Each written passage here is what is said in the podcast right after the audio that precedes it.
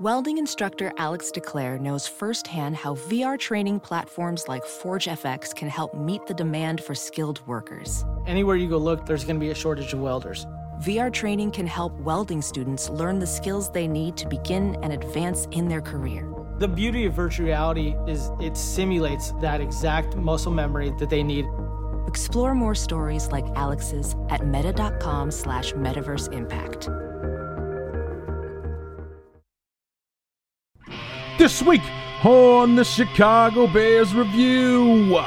The draft is where dreams are realized and the futures of the 32 teams is decided as they look to add the final offseason pieces to the puzzle that will hopefully have them playing for the Lombardi Trophy next February. What are the pieces that the Bears added, and did they get us on the road to Atlanta? Scott Wright joins us once again for the 2018 NFL Draft Review episode of the Chicago Bears Review.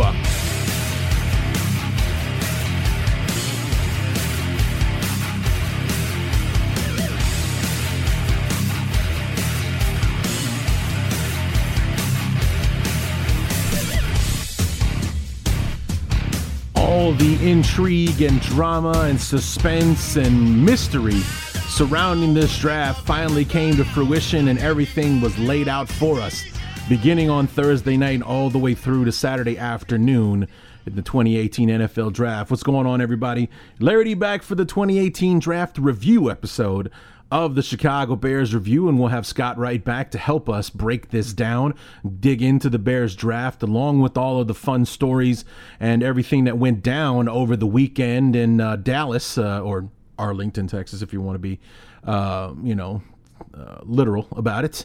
But uh, you know, it was a really, really fun draft. Uh, the, the, lots of trades being made, teams making moves that nobody saw coming, and and all the rest of that stuff. Scott and I get you know get in, in depth with it and everything, and it's uh, you know it was a really a lot of fun, and it's such a bittersweet weekend because as you guys know it's the last thing worth talking about that's going to happen between now and when training camp starts in well for us because we have a new coach and we have an extra preseason game mid July as opposed to late July. We get to go a week earlier than everybody, uh, us and the Ravens, to get ready for that Hall of Fame game. But, uh, you know, unless the Bears do something exciting over the summer as far as uh, maybe signing one of those June 1st free agents or something like that.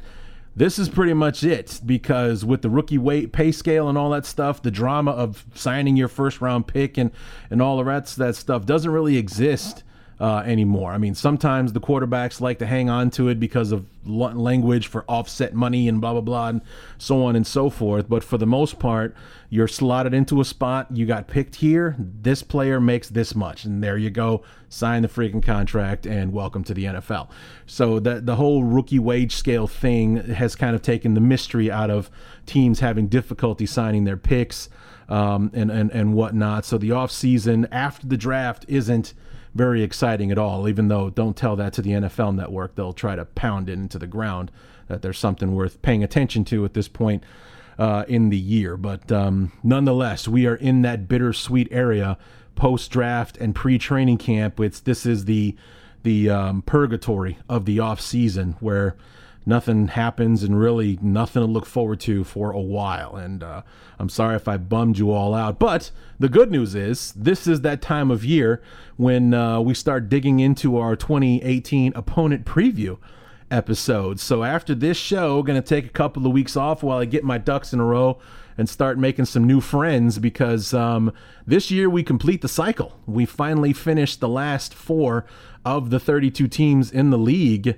uh, and whatnot when we finish with the AFC East uh, this summer. The Patriots, Dolphins, Jets, and um, Bills haven't had anybody for any of those teams on the show up to this point. So we're going to have some new friends to introduce to you guys, um, you know, later on uh, this summer. I think that we'll start with the AFC East first after we do our same place opponents. So we'll be starting with the Giants and the Tampa Bay Buccaneers.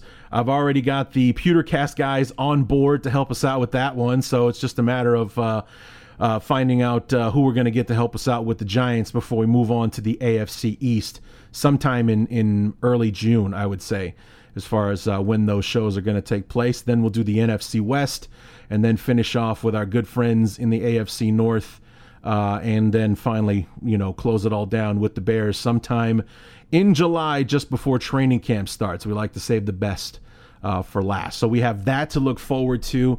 I think we usually get started right around the Memorial Day weekend, somewhere in that area is when we'll be kicking things off with the Giants and the Buccaneers.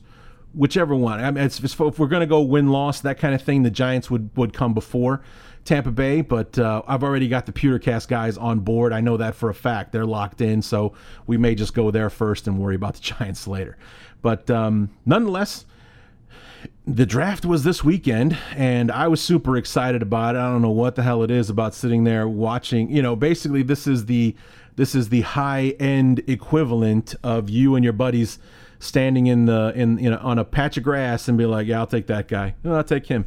No, we'll take this guy. No, we'll take him. I guess you're you're the last one, so I guess we'll take you," kind of thing. That's basically this is the high level, high technology, over you know overblown equivalent of that. Is basically our 32 teams picking their players uh, like a bunch of guys in the in the backyard, you know, picking teams to play baseball or softball or football or whatever. But um, you know, it was still a lot of fun. Uh, I enjoyed the hell out of it, especially the first round. That was so much fun. Um, the Browns doing what they did and, and surprising everyone by by the rumors being true with them taking Mayfield and then passing on Chubb at number four to take Denzel Ward had me screaming for the Bears to take to try to trade up and make a deal for Chubb. He was the one guy that I would have been okay with the Bears trading up for. And then after Chubb went to the went to the Broncos, I was hoping that we you know we still got a chance at Quenton Nelson uh, but he didn't make it past Indy at number six. But um, uh, you know that was kind of sad for me because that's that's who I I did want Quenton Nelson, and sure enough, because he was the guy I wanted, somebody else took him first. But instead, the consolation prize was the best defensive player still on the board at that point, the best linebacker, and a, a guy that a lot of people think, including like you know Super Bowl winning GM Charlie Casserly, this is a guy that's going to be a force to be reckoned with. Uh, not just in Chicago, but in the league, and you know, early candidate for defensive rookie of the year, and in Roquan Smith, the linebacker from Georgia, he's going to be in this on the inside. Him and Danny Trevathan, that's going to be our inside linebacking core and uh, you know this guy's a is, is a beast and he's all over the place but listen to me i'm getting way ahead of myself we got knee-jerk reactions and unlike last year where i was pissed as all hell that we took a quarterback i didn't i knew we were not ready for even though that ended up working out okay for us. I was still right about that. And I was genuinely pissed off when the Bears made that move, not to mention the trade that they made in order to make that pick happen uh, and everything. We got knee jerk reactions for the you know just for the first round, just before the pick, the pick itself, and uh, into day two. I didn't do any uh, for the for the day three guys because you know I had to learn who they were from Scott Wright and things like that, and we'll hear more about that later. But while we're still thinking about it, here are the knee jerk reactions from Larry D on draft night. knee jerk reaction to the first round of. Welding instructor Alex DeClaire knows VR training platforms like Forge FX help students master their skills. There's a big learning curve with welding. Virtual reality simulates that exact muscle memory that they need. Learn more at meta.com slash metaverse impact. As you write your life story, you're far from finished. Are you looking to close the book on your job? Maybe turn a page in your career? Be continued at the Georgetown University School of Continuing Studies. Our professional master's degrees and certificates are designed to meet you where you are and take you where you want to go. At Georgetown SCS, the learning never stops, and neither do you. Write your next chapter. Be continued at scs.georgetown.edu slash podcast. Of the NFL draft, and my guy is off the board. My top two guys are off the board. It was it's been a crazy first handful of picks. Um, the the Browns took Mayfield at one uh, for the quarterback. They surprised everyone when they took Denzel Ward, the corner, at number four. Bradley Chubb fell all the way to number five. I was screaming for Ryan Pace to trade up to get Chubb. The the, the Broncos stand pat and they pick him up, and then Quenton Nelson goes off the board next to Indianapolis. So Chubb and Quenton Nelson so close yet so far away. Um, the Bucks are on the clock now. The Bears are up after that. I'm thinking we're looking at uh, Tremaine Edmunds, Roquan Smith, uh, something in that uh, in that area. We'll see what the Bears have uh, what the Bears have up their sleeve coming up here in, a, in about 10 minutes or so sad but excited would probably be the best way to describe how I was feeling after five and six took Chubb and Nelson off the board. Um, you know, it it it was more. I mean, I I was tweeting back and forth with some of you guys. Uh, you know, some of them were like, "Okay, let's go ahead and trade back now," and and and whatnot. And uh, it's like it's Roquan Smith or a trade for me is where I was at uh, at that point. If if it came down to either Edmunds or Smith, I, I wanted it to be Smith. He was the more polished, more accomplished player. Maybe his ceiling isn't as high as Edmunds, but he was ready instead of being somewhat of a project, maybe bringing him along and things like that. This is a guy we could plug in right away to be an instant impact player, and that's something the Bears desperately need, especially on the defensive side of the ball. Uh, to you know, because with all the attention that we paid to the offense, the defense needed a little love, and we got that when we had our pick at number eight. Knee jerk reaction. The Bears have made their pick. The commission is making the announcement right now.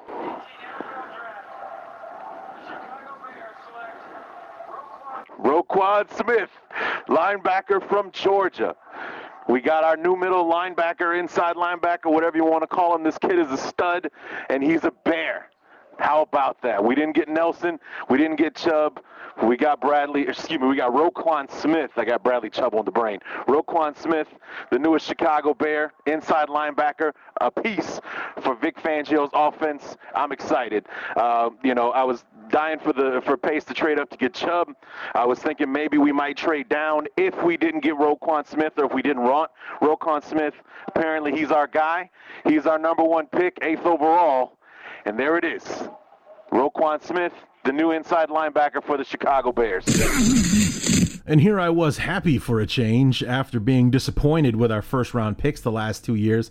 I didn't want Leonard Floyd. I specifically did not want Leonard Floyd. Not only did we pick him, but we traded up to get him. I didn't want the Bears to get a quarterback last year. Not only did we take one, but we traded up to get one. And this time, the guys that I did want didn't fall to us, but we still ended up with an outstanding football player and one that's been showered with praise from every corner of the earth since the Bears made that choice. A huge reason that people are huge fans of what the Bears did over the weekend. And I was so excited that I said Vic Fangio's offense when I meant Vic Fangio's defense. So there I was, so delirious with joy over not hating a first round pick that we've made for the first time since 2015.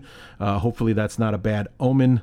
Uh, with you know, because I was actually kind of excited when we got Kevin White and and and whatnot. So knock on wood that this doesn't turn against us. But uh, nonetheless, I was happy about getting Roquan Smith, and uh, I can't wait to see the guy uh, get in there. So it's it's going to be fun to watch the defense and see how it all comes together uh, with him and Trevathan uh, in the middle. I mean, it, was it's it's a, it's such a good move for us to get Smith. Uh, you know, and and we then we have the solid depth with. Um, um, you know, we still have John Timu. We still have uh, Kwiatkoski uh, back there and uh, and everything. And this guy's just a dynamic playmaker. They talk about the speed. He's a safety trapped in the linebacker's body kind of thing. So really looking forward to seeing him live up to his potential and being that next ba- great bear uh, linebacker. So that was it for Thursday night. We move into day two, and just like Scott Wright talked about in the preview uh, episode, there is depth and and and talent to be had in the second round. Like there are going to be guys that should have been mid first round picks. They're going to fall into the 50s, and there we were sitting at number 39, and a guy that was rumored to go in the teens, maybe the early 20s, is somebody that the Bears had targeted and were able to get their hands on at number 39 in the second round. Knee jerk reaction to the start of the second round. And, uh, you know, there were a lot of surprises in the draft last night in the first round. Of course, the Bears taking Roquan Smith at eight when Quenton Nelson and Bradley Chubb were both taken already. The second round's about to get underway. There's a lot of good players left, a lot of first round talent. Just like Scott Wright said on the preview show, that there would be first round talent available into the 50s. And with guys like Will Hernandez, uh, Harold Landry, uh, Josh Jackson, uh, Courtland Sutton, uh, Christian Kirk, uh, you know, um, uh, I think his first name is James Daniels, the center from Iowa. There's a lot of talent to be had for the Bears to be picking at 39. So second round's about to get underway. Excited to see who the Bears come away with because we're going to get a good player. Whether we move up, we move down, somebody with some good talent is going to be available when the Bears make their selection today. And sure enough, it was that guy whose first name I wasn't sure about. He's the guy that lands in our lap at number 39. Knee jerk reaction to the second round of the NFL draft and Mike Singletary, Samurai, about to announce the Bears' second round pick. Unfortunately, Will Hernandez is off the board, but guys like Harold Landry, Josh Jackson, and others still available. Samurai is making the pick for the Bears right now.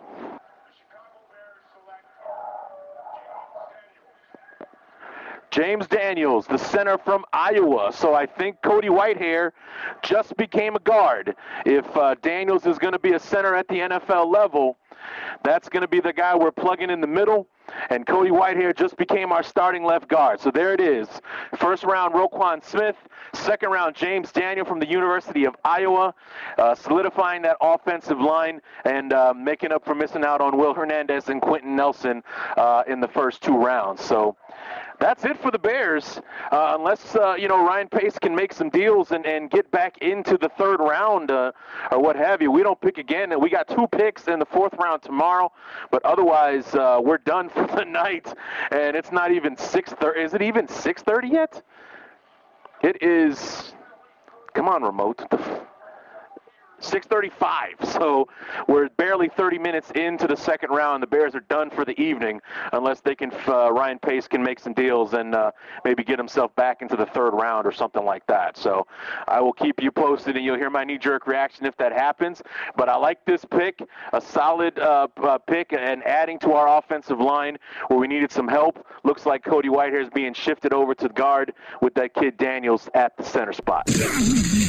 Two things about this. Number one, um, again, I was wrong.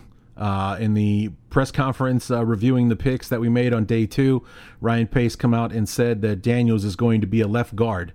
They're going to start him at left guard, keep Cody Whitehair at center, probably because of the relationship he has with Trubisky as his center and the the, the chemistry and whatnot that they have between themselves.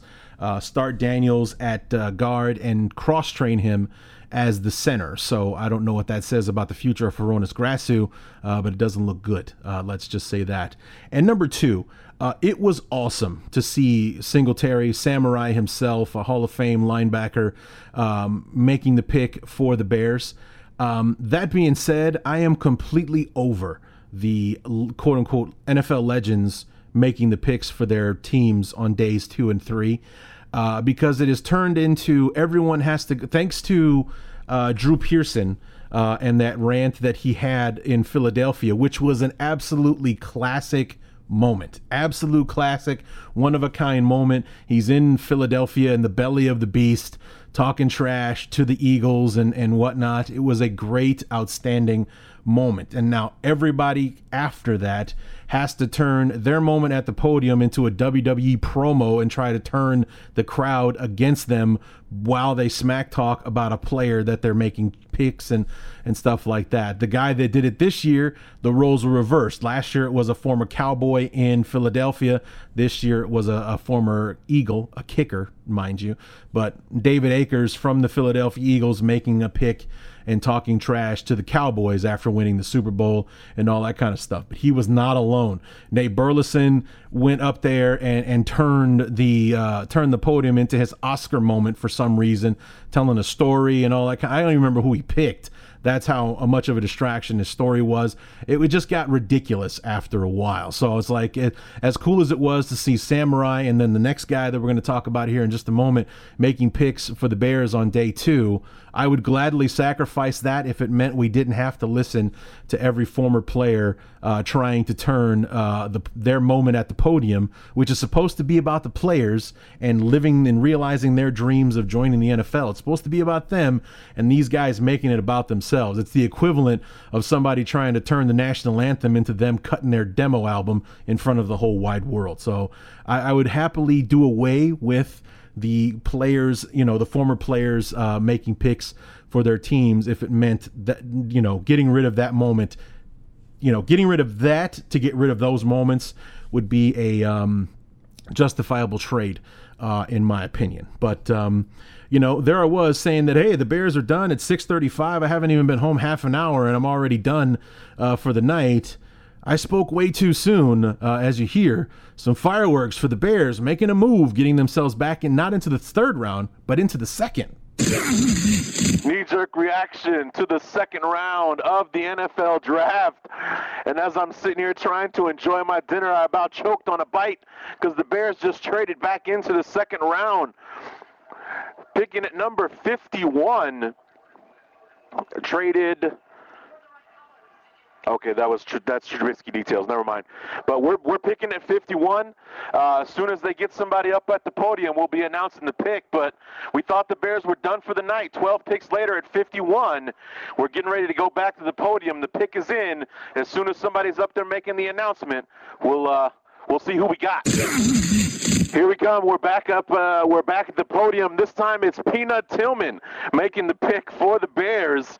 About to announce the selection, and I'm really interested to know what the Bears gave up because we didn't have a third rounder. We had two fourth rounders, no third rounder, and here we are back in the middle of the uh, in the second round. And here comes the pick from Peanut.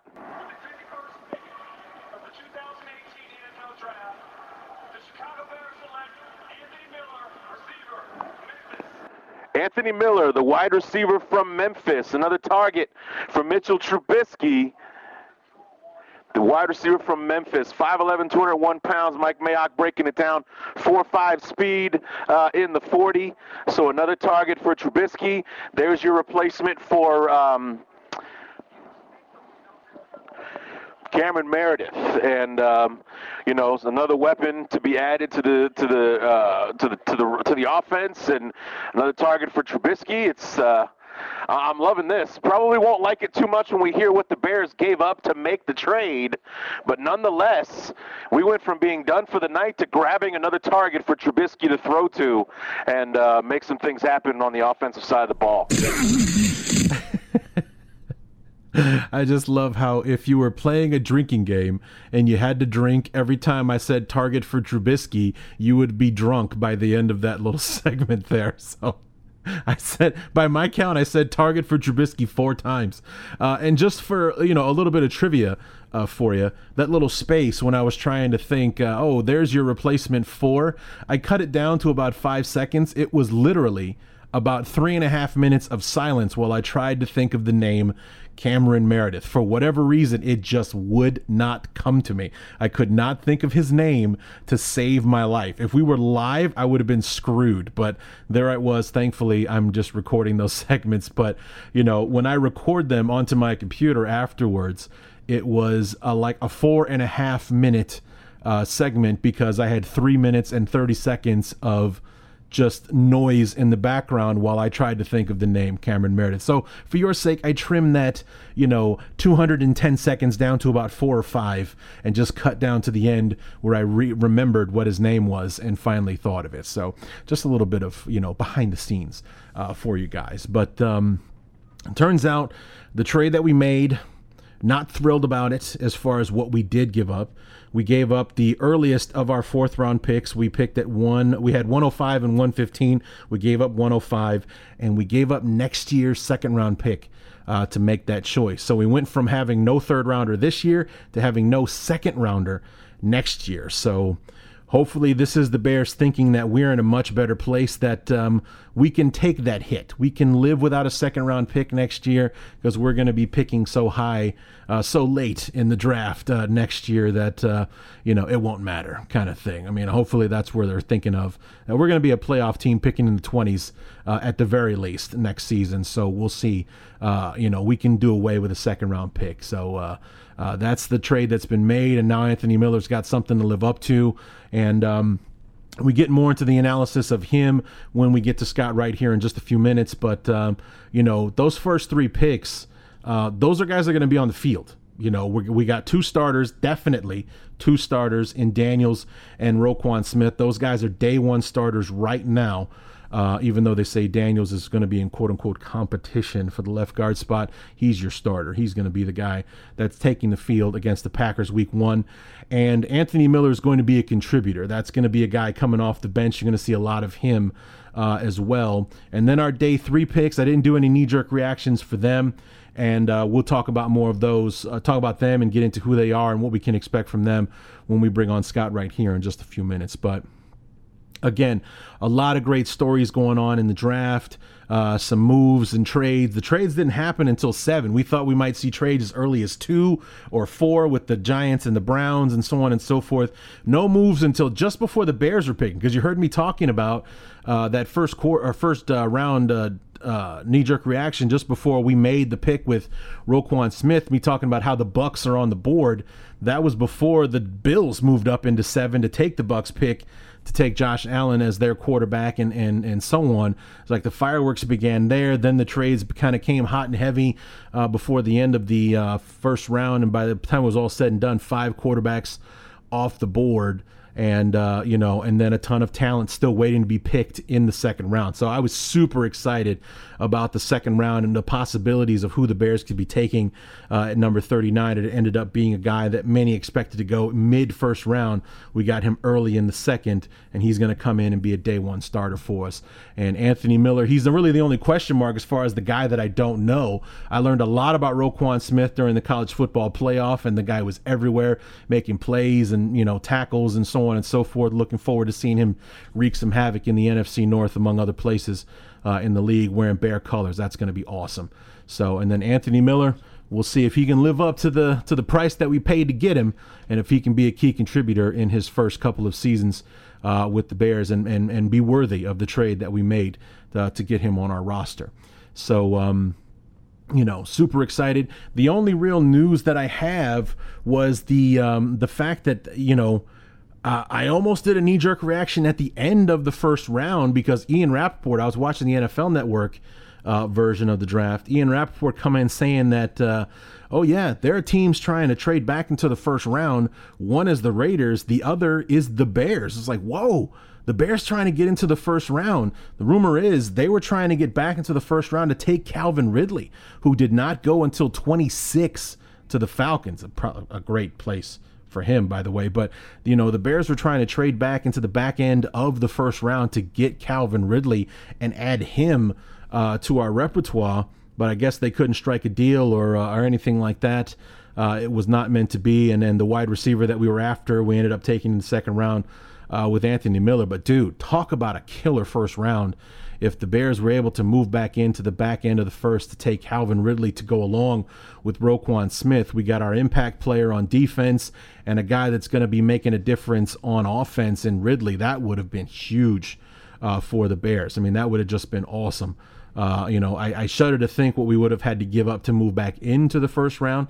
Um, but um, you know, that's definitely an intriguing possibility and what we could have done there, and what would the Bears have done after uh, you know, making a move like that. But uh, very exciting to see that. Unfortunately, it was not meant to be. Uh, the, the chips fell where they did, and we got ourselves some good football players in James Daniels and um, Anthony Miller uh, in the second round, along with the guys that I'm going to be talking about here with Scott Wright. So that's all that I have uh, for the for my knee jerk reactions and and whatnot.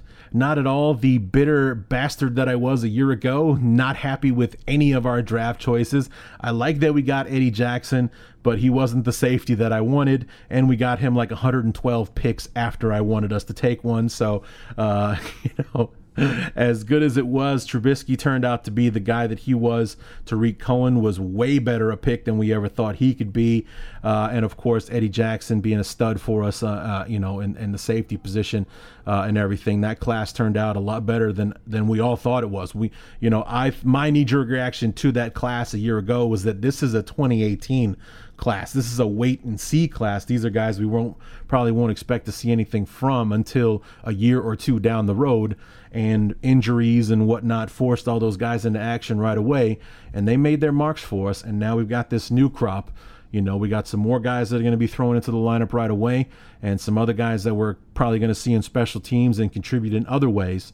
And I'm excited. I'm excited to see this. And damn the Bears every year for putting me in this spot and, you know, making me excited and, and one of those people that can't wait for the season to start as we enter that long period of time for the next three and a half months before we actually get to see some decent football again. So, anyway, now I'm going to step aside, even though I've eaten up so much time already. Had a great conversation with Scott Wright. We broke down all the fun stuff that happened in the draft, focused on our Bears, and even talked about our undrafted free agents as Scott and I review the 2018 NFL Draft.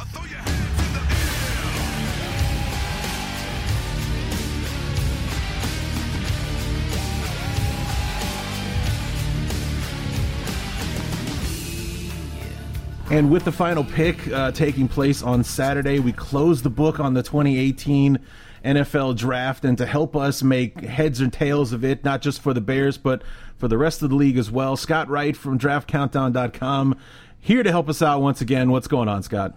I'm doing excellent. Uh, it's hard to believe the draft is come and gone, but now we get to talk about what actually did happen. Do you have any draft rituals? I'm sure I've asked you that before, but do you do you have like uh I mean, do you have a bunch of people over or is it just something like you you and your solitude enjoying the event on your own? How do you how do you do that? Yeah, I just kind of dork out, and especially the first night, I, I do like a draft diary, a running diary with my initial thoughts on every pick. So, so that usually keeps me busy during the first round. I, uh, I'm usually about three, four picks behind, trying to catch up. But my favorite day of the draft is day two, uh, just mm. because there's still so much talent available. Most of the guys that were being talked about as first rounders at one point. So I, I really like this new uh, this new draft setup. In fact, not only do I like the three days, I'd wish they'd expanded over three weeks. I wish they would do wait round one one week, round two and three another week, and then rate rounds another week. So oh, really give us time in between to dissect. Oh God, that would just be awful. I would not want to do that. Oh wow. I mean, I'm I'm still I'm still the guy that wishes they were doing it on Saturday and Sunday and banging it out over the weekend as opposed to the whole prime time uh, thing. But as we were just talking about a second ago before we started recording, um, apparently it doesn't matter what I think because 45 million people over the course of the three days watched the draft, the most watched uh, event in the history of of the draft. They're doing something right. Yeah, uh, and it's just incredible how much popular it keeps getting. And and obviously I understand, but I mean when I first started becoming a fan of the draft back in the early to mid '90s, it was it was such a niche thing. I mean, people mm-hmm. didn't even know what the NFL draft was. I'd have to explain to them, and I said it must be kind of similar to how comic book fans feel, where once they were this little subsection of the country, and all of a sudden they have the biggest movie openings in the entire history of the world. So uh, the NFL draft, I don't, I don't think we're going to get to, to Marvel Avengers uh, level with the NFL draft, but it amazes me every year, though, really how it gets more popular, and uh, I don't see any signs stopping. I mean, it's the perfect mix of college and pro football, and you add in all the intrigue with the trades, and uh, it's just uh, it's perfect.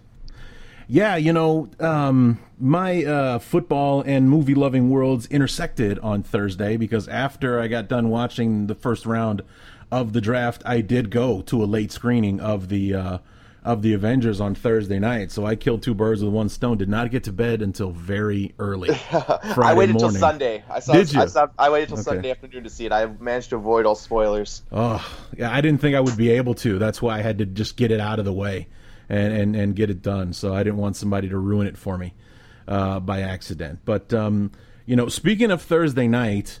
Uh, plenty of fireworks, lots of excitement, you know, ex- uh, surprises, and so on and so forth, starting right at the very top. I mean, the rumors were there.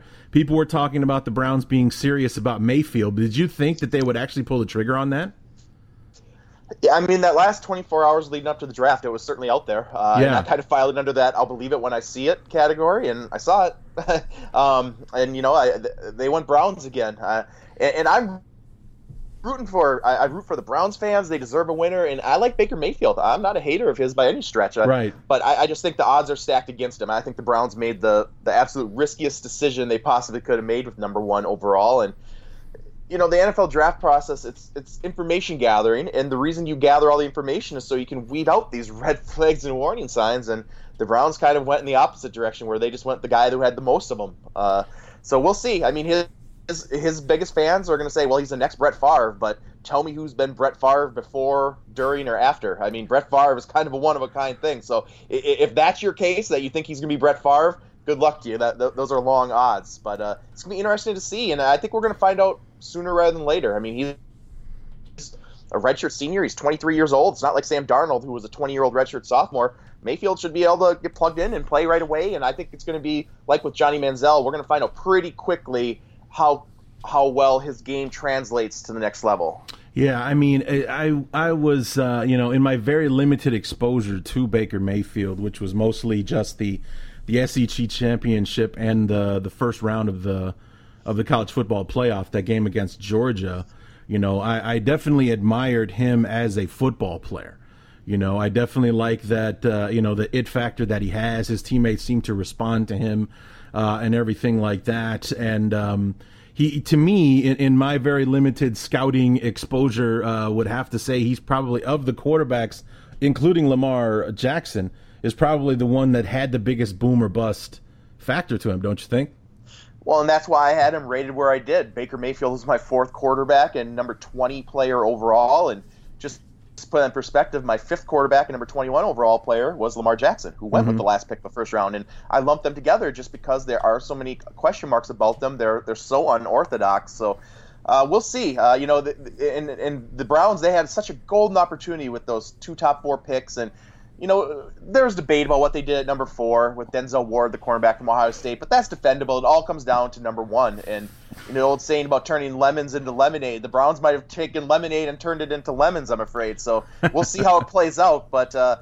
it just stuns me that they would take a guy with so many concerns. But he obviously did a really good job. He sold John Dorsey in that organization that he was the guy, and it's gonna be fun to watch play out.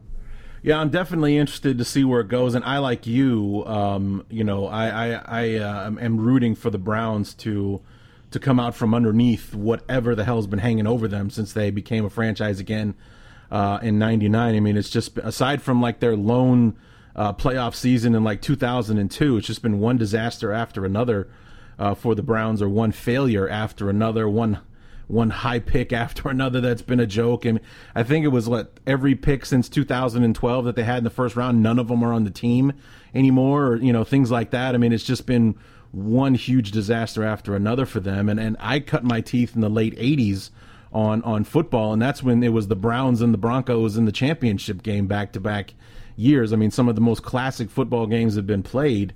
Uh, Cleveland was in them, and, and I would like to see them in that position once again at some point, right? Yeah, absolutely. And like we talked about, those fans deserve a winner. They're just such a loyal fan base, and I don't know what it is. If there's just something in the water there, they cannot get it right. But I guess if nothing else, the law of averages is in their favor at this point. They're due to hit one.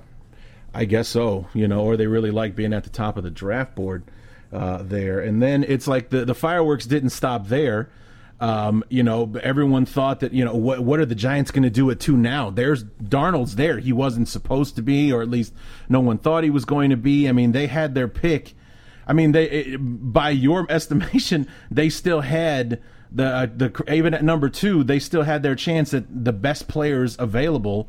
Even you know because you had Mayfield at twenty on your board, so I mean they had Chubb, they had Barkley, they had Darnold. Any one of the quarterbacks not Baker Mayfield, they had a shot at and they instead went with uh, Saquon Barkley, letting everybody know that there's that Eli's still their guy.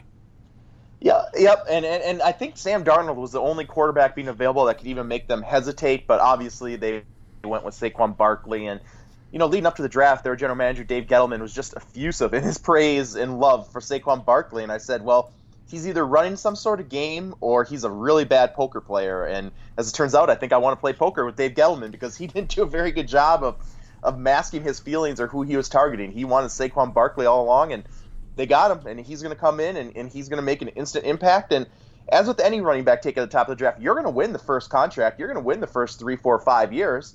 But mm-hmm. the problem is the back end, years six, seven, eight, nine, ten, when the, this maybe franchise quarterback is plugging along and Eli Manning's two years retired and you're in quarterback purgatory, that's where the trouble comes in. So uh, we'll see in the long run if it was a right decision. Right decision. If it were me, I would have got the quarterback. No question about it. I just don't know when you're going to be in that situation. Have that opportunity again. I would have taken Darnold there and not that twice. And if Darnold had been gone, I would have taken Rose, Josh Rosen from UCLA. So, uh, but but like we talked about, the the Giants were fully committed to the. Uh, uh, to Eli Manning, and they feel he's got a few years left. So, so we'll see how it works out for them. And and certainly having Saquon Barkley in the backfield is going to make it a lot easier, life a lot easier on Eli Manning. And then they also did a good job too with their second pick. They took Will Hernandez, yes. the big mauling offensive guard from UTEP, one of my favorite prospects in this draft, and uh, a first round grade in my mind. So I think the Giants, their first three picks compare favorably with anybody's.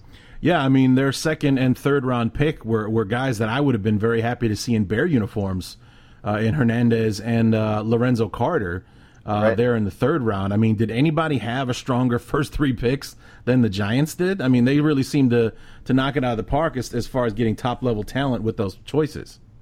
No, absolutely. And, and and Lorenzo Carter, he was a guy that I liked too, and I thought maybe he had a chance to sneak into that back part of the first round. And I mean, they needed some speed and athleticism in that defensive front seven, and they got a linebacker who was six five, two fifty, he runs a four four, and has some untapped pass rush potential. So yeah, I mean, I think they were probably thrilled to get him there. And uh, I, like I say, I mean, their their top three picks. I, I would struggle to come up with another top three picks that were better. Uh, I can maybe throw a couple more that were in the conversation, but uh, just a terrific job with that day one and day two performance. Yeah, I was really impressed with what the Giants did. And it, the, the other thing that was more impressive is that it was very very Ozzie Newsome like, where the picks came to them instead of them having to trade this or go up here and give this away to be able to get those guys. All three of those guys fell to the Giants in those positions. Yeah, absolutely. And you know, another team that I really liked what they did was the Jacksonville Jaguars. I think their top three picks uh, were excellent with Taven Bryan, uh, the defensive tackle from Florida, DJ Chark, the wide receiver from LSU, and Ronnie Harrison, the safety from Alabama, and, and then Baltimore too. I mean, Ozzie Newsome it's his final draft in Baltimore. To me, in the 20 years I've been covering the draft, he's been the gold standard mm-hmm. for general managers in the draft. Nobody's consistently gotten value for their picks as well as Ozzie Newsome over the years, and this year was another classic example of that. And, and really, all throughout, he got help for the immediate future and the long term future. Yeah, I was. Uh, I've I've always said that about Newsome myself, but in, in more so more so of a uh, a bitter tone that like can you believe the players that just keep falling into this guy's lap? I mean you know did, did, did, he sign a deal with the devil or something like that? It just like he's never really had to go and get somebody. He's definitely made moves from time to time. Uh, i mean lamar jackson being an example trading back into the first round to pick him. But usually ozzie newsome just lucks out by having these guys fall into his lap and then he puts them on the field and oh look at that. The guy was a stud that probably should have been drafted sooner than he was and I mean, he, I've always said over the years he takes advantage of other people's mistakes. I mean, yeah. going back to you, you, want to take Lawrence Phillips ahead of John Ogden? I'll take John Ogden. Ray Lewis is too small for you? I'll take Ray Lewis, and just go on and on. and on. Ed Reed, Todd Heap. I mean, the, the number of picks he's had, and he's had some misses too. Uh, we all do, and even the best of them, like Ozzie. But I mean, just the consistency over the years has been incredible. And um, they're one of those teams that when they're on the clock, it's pretty safe to say they're going to take one of my highest rated players available. So with the, the, the, the rest of the top four, you know, um, no surprise that, that Darnold went to the Jets. They they moved up the three to take a quarterback, and with uh, with Mayfield off the board, and um, I mean Mayfield was was a lot, who a lot of people had kind of tied him to because they thought Darnold wasn't going to be there, but there he was at three, and then Cleveland surprises again, passing on Bradley Chubb and taking uh, Denzel Ward, and the the word is that they had an like an equal grade on Chubb and Ward and went with the the, the bigger need in, in cornerback with uh, with Ward. And what are your what are your thoughts on that? Yeah, and the Jets, I'm sure, had to have been overjoyed to get Darnold at number right. three. Uh, and that's what would be disconcerting to me if I were a Browns fan the fact that all these other teams were lining up for Darnold. He was their top quarterback. The Broncos, that's the guy they wanted. Uh, people were trying to trade up for him. So that would be a little disconcerting, but a, a, great job by the Jets to get him there. And it'll be interesting to see how long it takes him to get in the lineup because uh, and because, like I said, he's 20 years old. He's a redshirt sophomore. The longer they can let him incubate, the better. Uh, and, and, boy, does he have a great guy to mentor him in yeah. Josh McCown, who at this point I think I think he's mentored every quarterback in the NFL currently at this point. He's Just been around so long. Yeah. So I, mean, uh, uh, I have yeah. I have ties to Josh McCown, not personally, but uh, I was uh, at Western Illinois and we traveled down to Sam Houston State to play against him, and he smoked my guys uh, for the to the tune of like 48 to 17 or something like. He was just he was a beast that day and and tore up. It's amazing he stuck around as long as he has. Yeah, it really is. And uh, even being even after being out of the league for a year or two at least before the Bears pulled him off the street, and then all of a sudden he's he's got new life again, and he's uh, you know then 2013 happened, and he's he's had a job no matter what since then. Um, so it's been amazing the the career Yeah. that that guy's had. Um, you asked too about the Browns at number four, and that was definitely a little bit of a surprise, but I- can justify it. I mean, clearly corner was a greater need for the Browns. Uh, De- Denzel Ward was the clear-cut top cornerback in this draft, and if he didn't go there, he was going to go a handful of picks later. So I can justify that, especially since, like they said, they had an equal grade on him and Bradley Chubb, and I can see that. I mean, Bradley Chubb, he's not Jadeveon Clowney or Myles Garrett. He's not that type of elite talent and pass rusher. I've compared him all along to Chris Long, who's had a really nice NFL career, but uh, I mean, I think you might want to aim higher at the top of the draft potentially. So. Uh, I, I don't give. I don't have a huge problem with them taking Denzel Ward at four, especially since it addresses a need and they got a good player. But I mean, the success or failure of this draft, and really the next half a decade for the Cleveland Browns, it's going to fall on Baker Mayfield's shoulders. So I mean, uh, you know, and- and when it when he got to five, when Chubb got to five, I was screaming for Pace to make a move and go up and and get there. That was the one player that I would have been okay with the Bears jumping up to get, and that was Bradley Chubb because we do need another pass rusher on the other side of uh, of Leonard Floyd. But uh, apparently, the, it was just too good a deal for the Broncos to pass up. They pick him. Then my heart was broken again one pick later when the Colts took Quenton Nelson uh, off of the board, so that eliminated that from happening. Then our very first trade, we thought might happen at four. We thought we might see it at five. The first trade doesn't happen until seven when the Bills jump up to take Josh Allen. And word is they had a deal with the Broncos to go up to five, but when Bradley Chubb was there, uh, the Broncos decided we're just going to take him. And uh, the cool thing about that pick, and along with a couple others in the first round, is you often hear teams talk about taking the best player available, but usually what it means is best player available at a position in need. There were a few teams this year that literally. I think actually did go best player available, whether it be the Broncos with Chubb, the Dolphins with Minkah Fitzpatrick, uh, the Jaguars with Taven Bryan. So uh, kudos to those teams.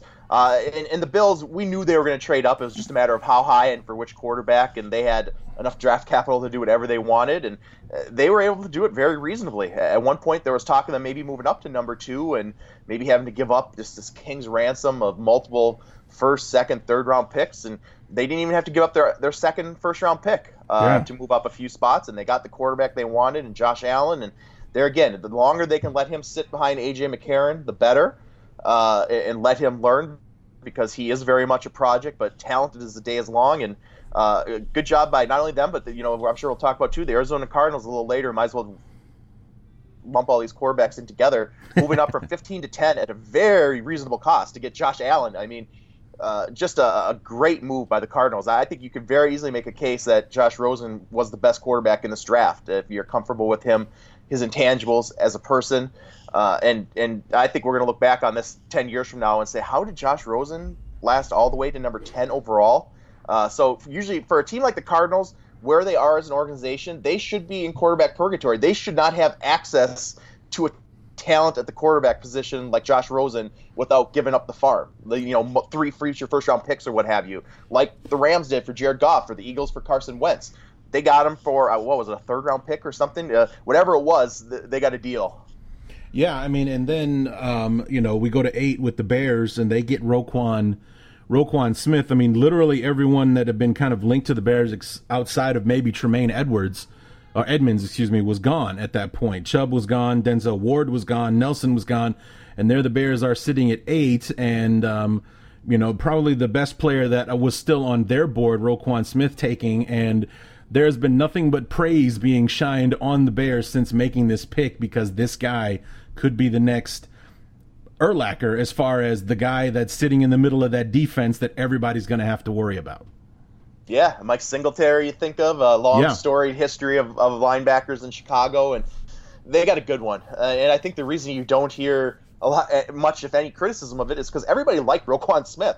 I mean, he was as fun of a prospect as there, as there was to evaluate in this class. He just flies all over the field, makes plays sideline to sideline. He's got the athleticism you need to, to be a factor in, in space and coverage uh, in today's NFL. So, uh, just a, a really nice pick for them, especially considering the guys who had already come off the board. And I think once Quenton Nelson was gone, it was pretty obvious they were going to be looking defense. It was just a matter of would it be linebacker or defensive back. And I mean, Roquan Smith, I think he has to be the early favorite for defensive rookie of the year. Um, yeah, Luke Kuechly was taken right about the same spot, maybe a pick later when he came out of college, and he had that type of instant impact. And uh, I don't think it's it's wrong to expect that type of impact from Roquan Smith. I think he's going to have a terrific rookie season and just exactly what the Bears need need in that defensive front seven. Not only the, the speed and athleticism that he's going to bring, but also the intangibles. He's going to be that field general, uh, that that extension of the coaching staff, and uh, just a, an impact player on defense for them. Yeah, they were showing pictures of the war room, and, and I don't think you could have you know you know cut the smile off of Vic Fangio's face when they were able to uh, you know to call that name uh, and and take him off the board and and bring him home to Chicago. I mean, it was. Uh, I mean, and Charley Casserly himself on the NFL Network said exactly what you said. He's the early favorite for defensive rookie of the year. Talking about a guy going to the best spot for him and uh, being in the best position to make an impact, which is what you want when you're picking in the top ten. You're looking for somebody who's going to come in and make an immediate mark on your franchise especially a player like that. I mean, it's somewhat rare for off the ball linebackers who aren't also pass rushers to go that early. And I mentioned Luke Kuechly, but he's kind of the exception. Uh, it doesn't even happen every year. It's average of less than one one off the ball inside linebacker or linebacker who doesn't rush the passer goes in the top half of the first round on a yearly basis, much less the top 10 overall. So pretty rarefied air for that position. But if there was an exception, it should be Roquan Smith because he is one heck of a player. So as we get outside the top ten, we got Rosen after the the Cardinals make that great trade to move up to get him. Um, some people surprised that uh, I mean there were already f- what four quarterbacks off the board at this point. Um, yep. But some surprised that the Dolphins didn't didn't try to get a quarterback, or maybe they did, or I didn't hear any rumors about them trying to make moves or anything. But it, they go defense and get Fitzpatrick off the board. Vita Vea goes to um, Tampa Bay. Da'Ron, Thir- Payne goes to Alabama, joining Jonathan Allen there. And then the first, like, whoa moment of the first round with the Saints giving up a first round pick next year and all the other draft capital they gave up to move up to 14 with Drew Brees in the twilight of his career. Everybody thought, well, this is the Saints making a move for Lamar Jackson. It's right in the middle of the first round where a lot of people thought he might go in the first place. And then they take Marcus Davenport, that uh, defensive end from Texas San Antonio, which was really like one of those first first picks that really kind of blew everybody's hair back. Uh, with with what they gave up and who they ended up choosing, because like you and I have talked about many times before, when you're moving up and you're giving away you know future picks, you're giving away the farm, as you like to say. Um, you're doing that for a quarterback, not for a defensive end that a lot of people list as a project. Yeah, you're absolutely right. And that was my thought process when I saw they trade up. I thought, well, here comes Lamar Jackson. That's the guy they had been linked to. That's who I gave them in my final mock draft. Uh, but then they went with Marcus Davenport. And, and my criticism was the same. Uh, I think you hit the nail right in the head. They paid quarterback prices to move up for a non quarterback. And um, they're they're going to try to load up and make one more run with Drew, Drew Brees. And if Marcus Davenport maxes his potential, he's going to be worth everything they paid and then some. The problem is he's just a little bit of a project. Um, he's he's going to take some patience, uh, but super talented. 6'6", 260 plus pounds.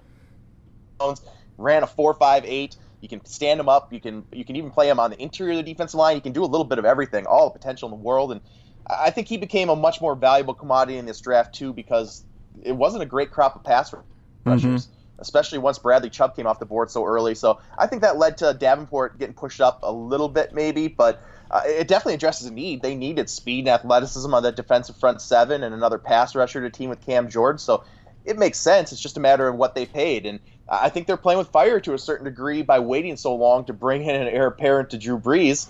And I, I was just thinking after the draft that, okay, so they use this first round pick on Davenport. Next year's is gone. So then by three years from now, Drew Brees, his career might be done. They might have to trade the next three to get the quarterback. They might only have one more first round pick in the next half a decade or six years or so. But uh, we'll see what they do. Uh, and obviously, they're they're trying to make one more run. They're not looking at the future, but they got to be careful because if some when Drew Brees is gone, that could fall off a cliff in a real big hurry. Yeah, that's what um, you know. Guys like uh, Kiper and. Um, and, and Mike Mayock and, and, and the rest of them, like the Louis Riddick and all those guys, the analysts and such that were fo- the you know calling the draft and everything, is that obviously the Saints think they're further along or closer to a Super Bowl than they are further away for them to make a move like this. Uh, to not say like, okay, well, we're going to go and get that quarterback because you know we still have some work to do or whatever. Obviously, they're encouraged by the fact they made the playoffs last year and that they feel like they have a team around Brees that can protect him enough and bring him along that they go ahead and make a move like that and and surrendering a part of their future. Uh, to be able to to make this move uh, to get from to go from 27 to 14 uh, to get Marcus Davenport. So it was it was a bold move to say the to say the very least. So, um, would you agree that Derwin James is probably one of the better value picks in the first round? This is a guy that was rumored to go like in the top 10 to Tampa Bay and places like that, and he falls into the lap of the Chargers at 17. Yeah, I think so. Although, if he when he didn't go to Tampa Bay, I uh, wasn't necessarily shocked to see him fall because there just weren't a lot of teams that had a, a huge need at that position. But I'm glad to see the Chargers go out and, and bring him in because that's been a position that they've had issues at for a long time. Even back when they had Eric Weddle, they always struggled to find somebody to team up with him. Uh, and since he's been gone, it, has been even more of a problem area. So Derwin James, he's a he's a culture setter on the defensive side of the ball. Uh, can do a little bit of everything, and I think of him as maybe like a bigger, uh, maybe even more physically talented uh, Jamal Reed, Eric Berry. I think he can have that type of presence on a defense. So uh, a really good pick for them to get to him at 17 because, as we talked about, he could have very easily gone as early as number seven overall to the Buccaneers, and, and I don't think anybody would have batted an eye. And then, uh, you know, number one, the Bears did not take Leighton Vander Esch at number eight. They did go with a linebacker, but they didn't take Leighton Vander Esch. He falls to 19 uh, with the Cowboys, so I don't have to play you my hellfire and brimstone knee jerk reaction that I recorded uh, on the night of the draft. Um, you know, a lot of people thought that with basically every every receiver available was still on the board when the when the Cowboys picked, but instead of going with Ridley or DJ Moore or anybody else, they went with uh, Vander Esch at linebacker, uh, arguably as as big a need as wide receiver, but you know, Vander Esch not the best linebacker on the board, and the best wide receivers were there being, you know, waiting to be taken, and they went with the linebacker instead.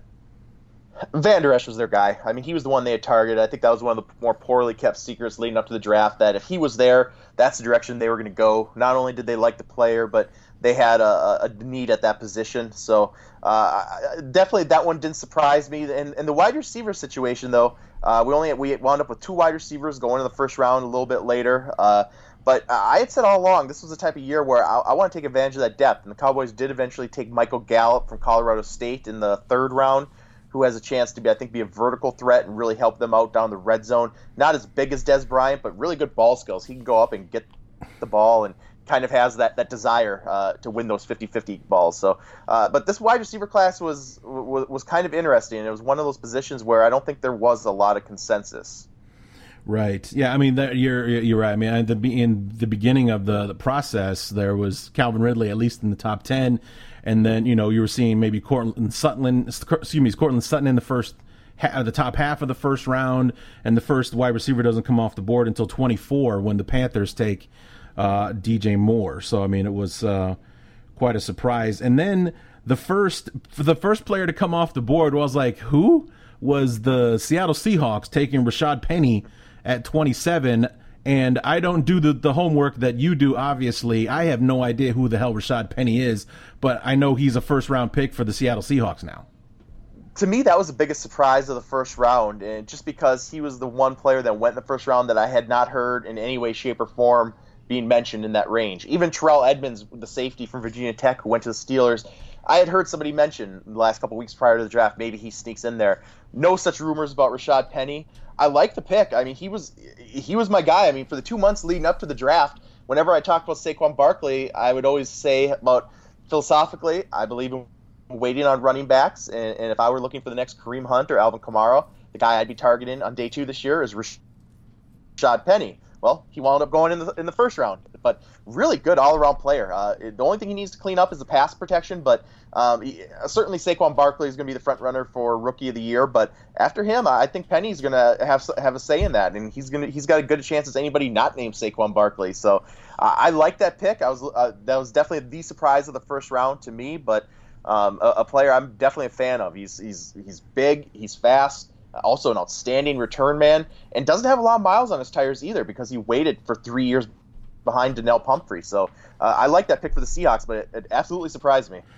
And then we move into we'll just skip over the last few picks. We move into the second round, and the the Browns go ahead and surprise me again, at least with Will Hernandez still on the board. The guard that they went with was Austin Corbett instead. Was was that a six in one hand, half a dozen in the other thing, or do you think they missed out on the best guard, the best interior lineman still available on the board?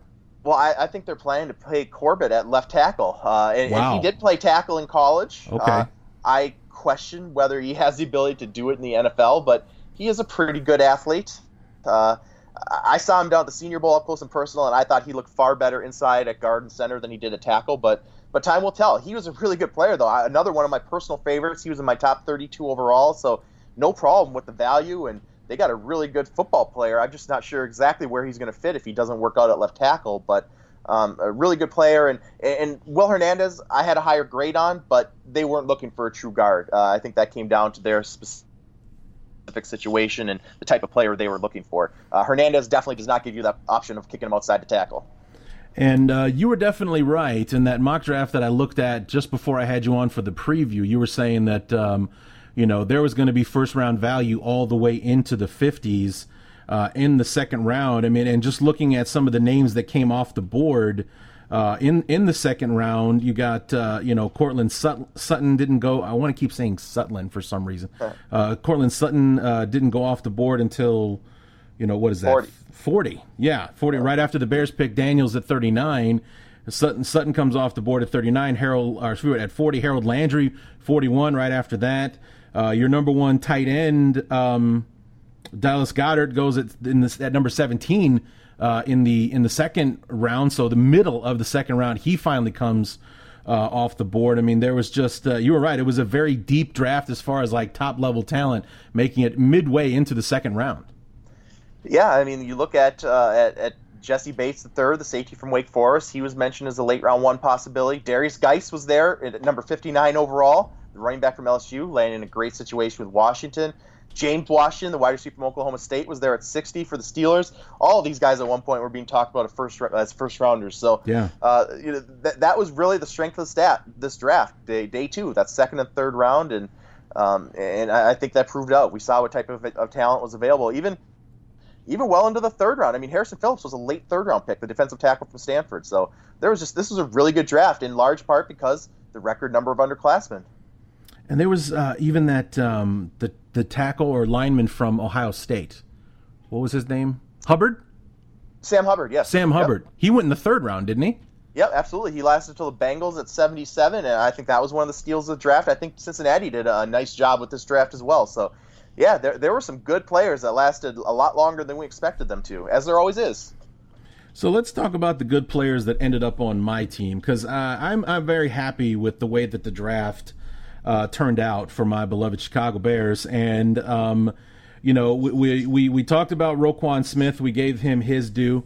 Um, in the second round, we go and we get James Daniels.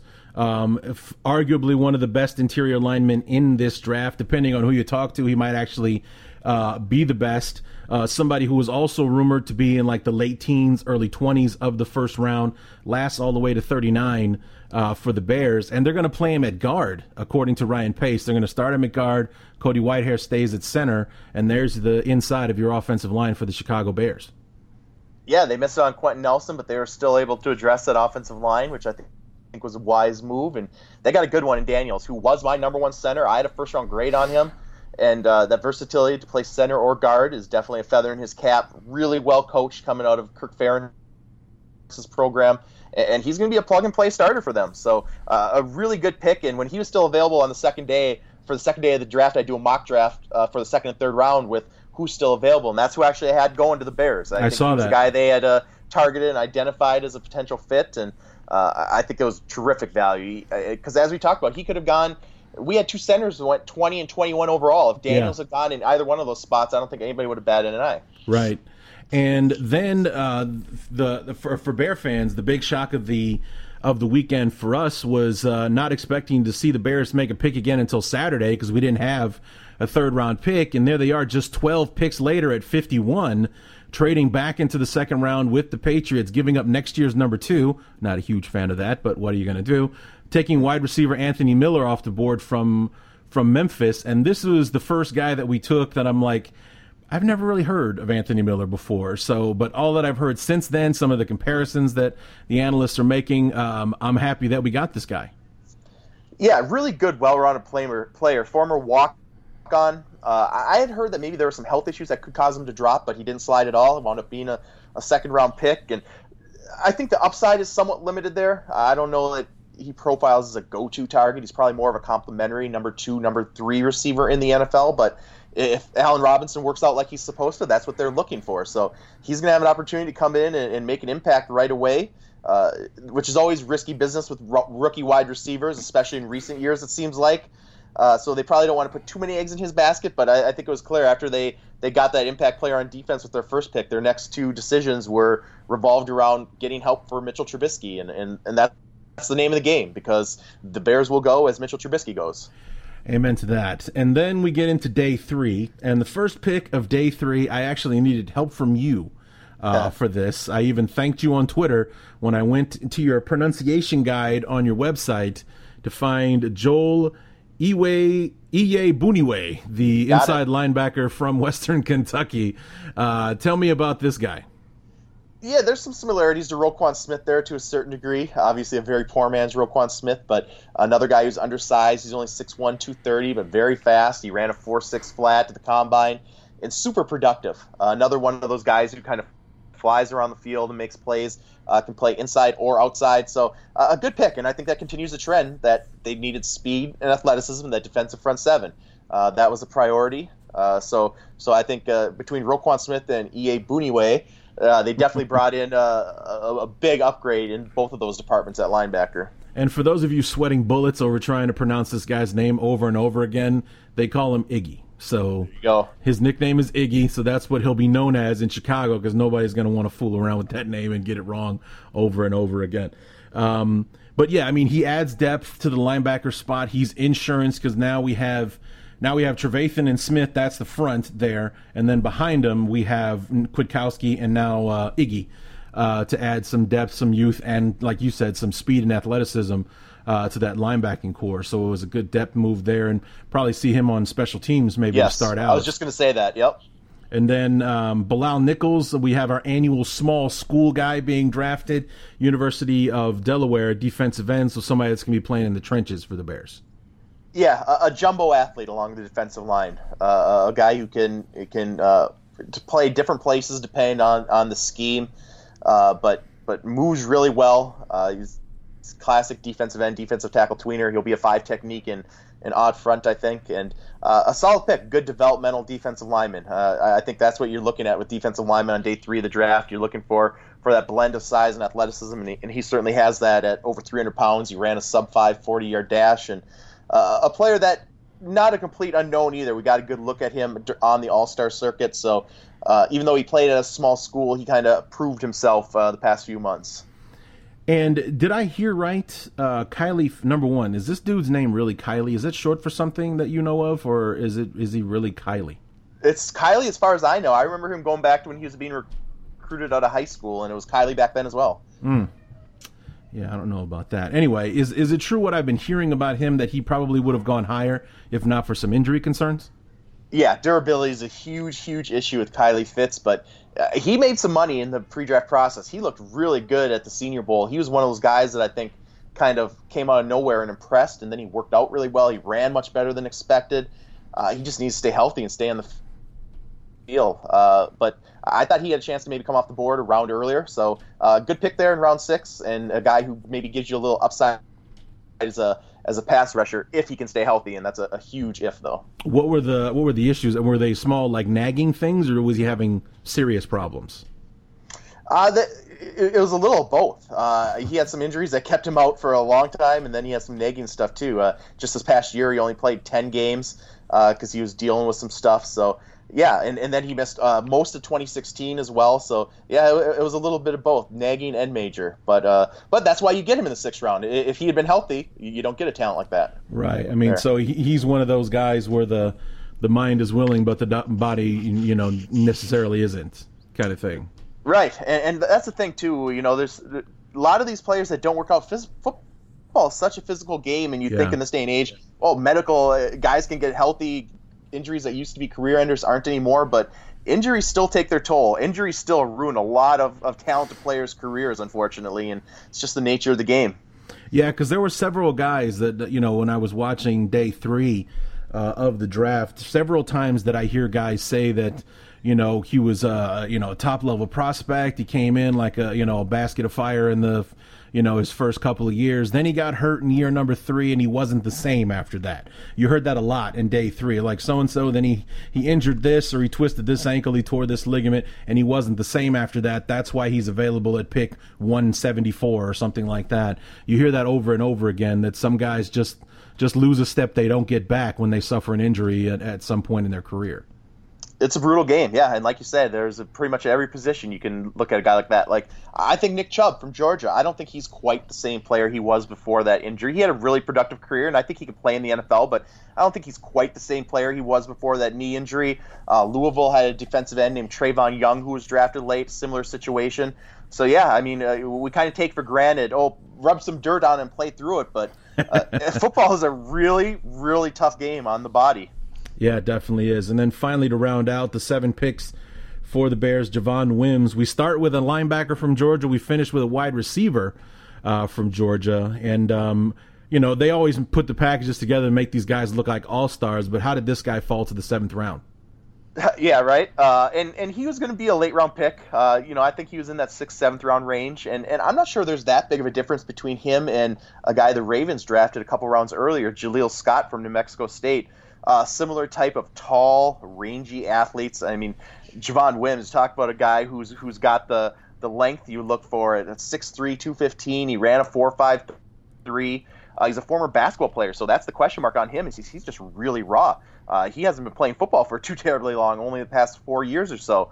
Hmm. Uh, so so he's very much a project. Uh, came out of junior college ranks, so only two years at Georgia, but uh, made some big plays. And he's another one of those uh, uh, those downfield uh, threats who can go up and win those jump balls. So his best football is still ahead of him. A little bit of a project, but you know I, I, think the Bears are in a position where they could take a flyer on a guy like that because they have so many question marks at wide receiver still, and I think he'll give them maybe a different dimension than certainly guys like Anthony Miller would or Taylor Gabriel or or, or someone like that. Speaking of interesting draft choices in the seventh round, any thoughts on uh, the Eagles taking that rugby player with their seventh round choice? Yeah, it was interesting, and I remember watching him before the draft, and obviously there's no football tape of him because he doesn't play football, but right. watching the rugby highlights, and they showed him during the draft, I think, on TV. But I mean, it's just incredible for a guy that size to run like he does. Uh, I mean, you watch him and you think you're watching someone who's 6'5", maybe 300 pounds. He's 6'8", 350. I mean, it's unbelievable.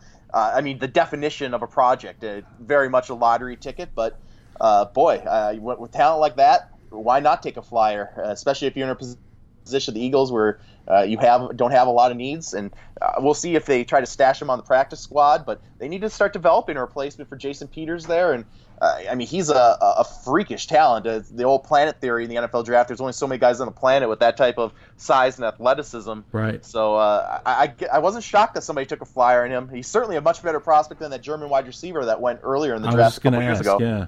Yeah, I was just going to ask is because you know I would think that with the way that this guy looked, and I mean, and granted, we were looking at rugby highlights where he's just absolutely trucking anything that gets in his direction, but um, you know, this guy seems a bit more legit and built more for the sport than that wide receiver from Germany was.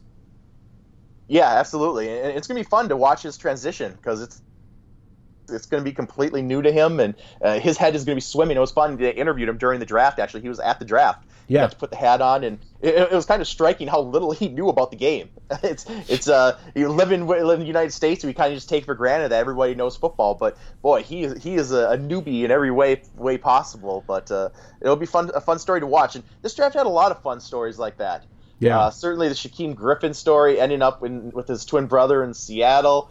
Uh, you, you, look at uh, Orlando Brown ending up with the Baltimore Ravens, his dad's old organization, right. even Luke Falk, the quarterback from uh, Washington State, who just worships worships Tom Brady. He wound up being selected in the exact same pick, number 199 overall, that Tom right. Brady was. So yeah, this was this was a fun draft for a lot of reasons. Yeah, I was I was you know I there was just something about the draft I was really looking forward to it. Just just the intrigue of the first round alone was enough to know you know who's going to go, who's getting picked, who's making trades, and and all the rest of that. Who's going to surprise who with you know like what they picked that guy? I mean, who figured that and and and whatnot? And it's like it it it all kind of comes down to you know there is no such thing as a draft expert when you watch the draft because a lot of these uh, a lot of these franchises like to make left turns and and all of a sudden a guy that nobody thought they were associated with becomes the top pick uh, in their draft and, and and things like that. Like I don't think anyone had the Bills taking Tremaine Edmunds, and uh, you know, no one had Fitzpatrick going to the Dolphins and things like that. And those things were happening all night long.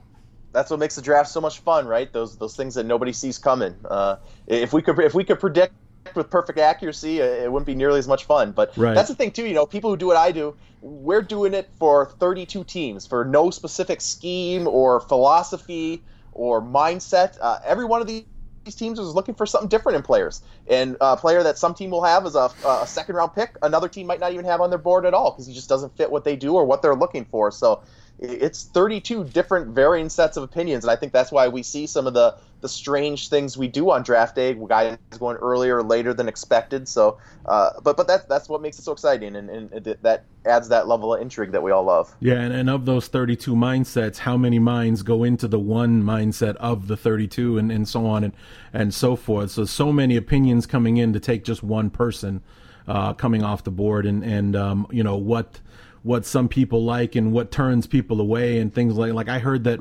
one of the Cleveland Brown scouts was turned off by a story he heard in an airport about Josh Rosen. Then he automatically just rubbed that guy the wrong way, and the next thing you know, the Browns aren't interested in taking him if he's available, and you know all that kind of stuff. So it's it's little weird things like that, and that you know is Baker Mayfield really the best quarterback in the draft, or just the best salesman of himself to convince the Browns that he was their guy, and and you know only time will tell as far as that goes all of which why the NFL draft and scouting is very much an art and not a science. Right. Definitely. Uh, before we let you go, let's let's talk about our undrafted uh, free agents. I mean, the Bears went heavy uh, on defensive backs. We signed 11 guys. Four of them are going to be DBs. Uh, Michael Joseph, a corner from Dubuque, which is a Division three school that actually recruited my younger brother a few years back. Um, Nick Orr, defensive back from TCU. But you like um, Kevin Toliver, the corner from LSU, and you like uh, was it who was the other one? Fant. Uh, Joseph, actually. Joseph. I, I like Rashard Fant too, but yeah, I mean, I think they got a couple of draftable corners in priority free agency with Kevin Toliver and Michael Joseph, and Toliver in particular, uh, I think you can make a case he was a third, fourth, fifth round type of talent. Nice. I mean, he's a nice. big physical cornerback. The problem is character concerns. Uh, mm. is that going to prevent him from maximizing his maximizing his potential? But he's got the talent to play in the league. I don't think there's any question about that. And then Michael Joseph, uh, last summer when Phil Savage was doing his road trip scouting for the Senior Bowl, I saw him tweet out that he was at Dubuque. And it made me start there. I was like, "Who's at Dubuque?" So I had to start digging and researching, and finally found out. Well, well, it's pretty clear it's going to be this defensive back. And sure enough, he wound up getting an invite to the Senior Bowl. I was a little mildly surprised that that he wasn't selected. I thought he was going to be a late round pick, but uh, an interesting guy who's being looked at maybe as a corner or safety. But the issue with him is is size. He's only I think 183 pounds, even though mm. he's hmm. over six feet tall. So doesn't have the the bulk you look for but who knows? I mean, they don't have a, a, huge conditioning program there at Dubuque. Maybe a couple years in the NFL, and he can bulk up. So he's an interesting developmental defensive back. But I think in terms of somebody who could come in and help them as a rookie and maybe surprise, keep an eye on Kevin Toliver because I absolutely had him in the draftable range, and he was a draftable talent. It's just concerns about him off the field. Anybody else in the group that you liked? We got Nyles Morgan from Notre Dame. Uh, that's a linebacker. Andrew Trumbetti from def- uh, defensive end from Notre Dame. Uh, we got a punter, Ryan's Win- Ryan Winslow from Pitt. Um, Ryan Nall, a running back from Oregon State. Uh, one offensive lineman is a Dejon Allen from Hawaii, mm-hmm. and then uh, Cavon Walker from Maryland, a defensive lineman. Oh, I think the other one that stands out to the other defense back, uh, Rashard Fant, just because I mean that's an area where they need help. That's where there's an opportunity for somebody to come in and contribute. And I thought that was a position they were going to address during the draft. Uh, they wound up not going that way, so it was still a need. And I think that it was clear that they still wanted to address it by the way they approached the, their free agency and the guys they brought in. So uh, Rashard Fant, you know, he's not real big. I think that's the big question about him. It's probably going to limit him to more of a backup role. Might be of a nickel or dime guy, but he's feisty. He's got that little guy, per, little guy uh, persona where he'll come up and hit you, and uh, uh, type of guy you don't want to bet against. So probably more of a back end of the roster, defensive back. But I think those three corners, they, those are the guys that are going to have the best chance to make an impact for the Bears uh, in training camp. So what happens to Scott right now? The draft is over. It's way too early to start thinking about 2019, especially since we're in the in that that muck of the section of the off season where nothing's going to happen until at least July. So what what does Scott Wright do now? Do you take a break? Do you do you not think about football for a while, or are you cracking tapes and getting ready for 2019?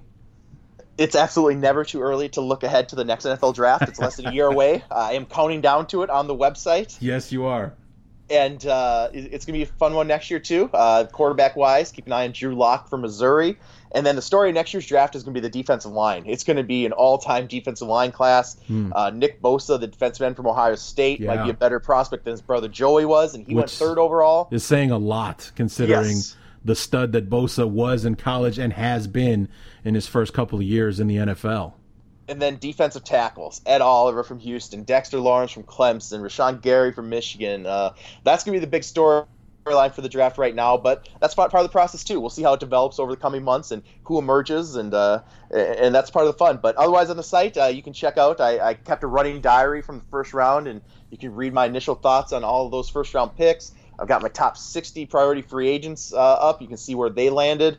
Uh, then I'll have more review stuff coming, and, and, then it'll be time to start looking to 2019 and start getting into those guys. And that's my favorite part of this job is just when you get tired of talking about the same same situations, the same players, you get to turn the page and start fresh.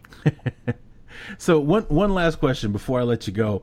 Uh, you know, we're saying it's never too early to look ahead. Well, let's look back a year at this point was there somebody that you weren't really even thinking about last year at this point somebody that you weren't even projecting to be drafted that went in the first 32 this past well, weekend well, how about Denzel Ward, the quarterback from Ohio State? He didn't okay. even start for the Buckeyes the year before. He was stuck behind two other first round picks in Marshon Lattimore and, and Gareon Conley. So uh, if you're looking for defensive backs, I'd go check out the Buckeyes bench first and foremost. That's that's a good place to start, apparently. Uh, Marcus Davenport, I mean, certainly right, uh, sure. a kid from Texas San Antonio going in the top half of the first round. That was pretty extraordinary. So uh, that, that's that's half the fun of this process is finding those guys, uh, seeing those players emerge, and um, seeing the it develop really throughout the process, and, and it very much is a process.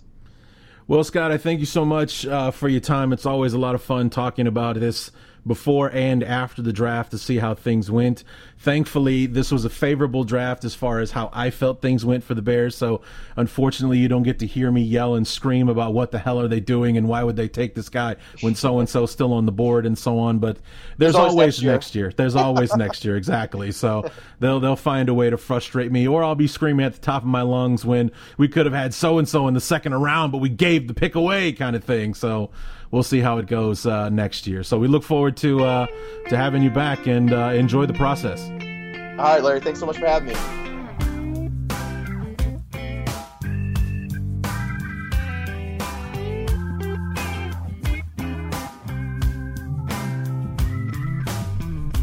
As always, enjoy having Scott Wright on the show. Uh, look forward to having him back on. Um, probably around this time next year. You know, uh, late uh, late April or getting ready to go into the draft, and then back again uh, for the review. It's uh, he's been a he's been a friend for a long time, and I, and I enjoy the fact that I get to have him uh, on the show uh, once again. You know, we talked about on the preview. I've been having Scott Wright on podcasts talk about the draft since 2007. So I mean, this goes back quite a ways, and it's very cool to be able to continue that and to to have uh, somebody like him with his knowledge and uh, uh, and and what have you to uh, to come on the show and uh, to share that with us. So I'm I'm really grateful. So um, anyway, I've taken up so much of your time already, over an hour and 20 minutes at this point. I hope you, I hope you hear. Um, we, we, we're going to take a little bit of a break, uh, get that uh, draft hangover. Uh, and, and right when it starts to drive me crazy is to start thinking about how many days between now and the start of training camp and the preseason and what have you. That's when we'll start doing the opponent preview shows. So right around the end of the month, say you know, right either like the week of or the week after uh, Memorial Day, probably the week of Memorial Day, like after the holiday that week, uh, we'll get started. Uh, same time we did last year, uh, kicking it off with either the Bucs or the Giants. So stick to stick with it on uh, on Twitter at Shy Bears Review. Um, send me an email with questions, uh, you know, anything like that. Anything you want to know, anything you want me to ask our future opponent, uh, preview uh, guests and whatnot. Chicago Bears Review at yahoo.com. You can always hit up the uh, Facebook page. Just search Chicago Bears Review on Facebook, and uh, that's it. I have a tw- Instagram account, but I almost never use it. So anyway, it's it, it's there, but I I don't mess with it. But um, anyway, so that's uh, that's it. Enjoy the break, guys. Enjoy the start of spring. Now that we in the Midwest are actually experiencing spring-like temperatures, it's going to be in the 70s all week this week. I can't believe. It. I almost don't, don't know what to do with myself. I don't have to freeze my ass off when I go to work in the morning, and it's 38 degrees outside in late April. So, yeah, here we are now that we're it's now that we it's switched from April to May we got the nice temperatures in the mid 70s and, and, all that kind of stuff. It's been uh, been pretty cool. So anyway, I'm gonna enjoy the weather for a couple of weeks and then it's back at it.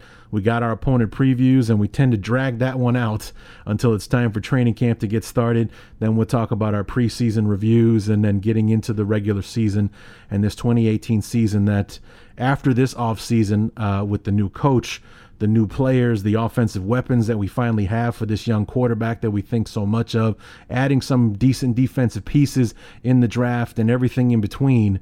I can't wait for this season to get started. So the fall can't get here fast enough. Number one, because I'm not a summer guy. I never have been. I've always hated summer because it's too damn hot to do anything or to do anything enjoyable outside anyway. Can't wait for the fall to get here. So it's back to football and the Bears and two shows a week, the preview and the review and so on and so forth. So it'll be here before you know it. But until it gets here, I can't wait for it to do that. So anyway, keep uh, keep your eyes peeled. The Facebook page, uh, the the Twitter account at Shy Bears Review to find out who and when the first opponent preview show will start, and then we'll be off to the races, and that's how we get through this long and arduous summer until training camp starts. So. Uh, look forward to that and stay in touch. Until then, my name is Larry D, and this has been the Chicago Bears Review.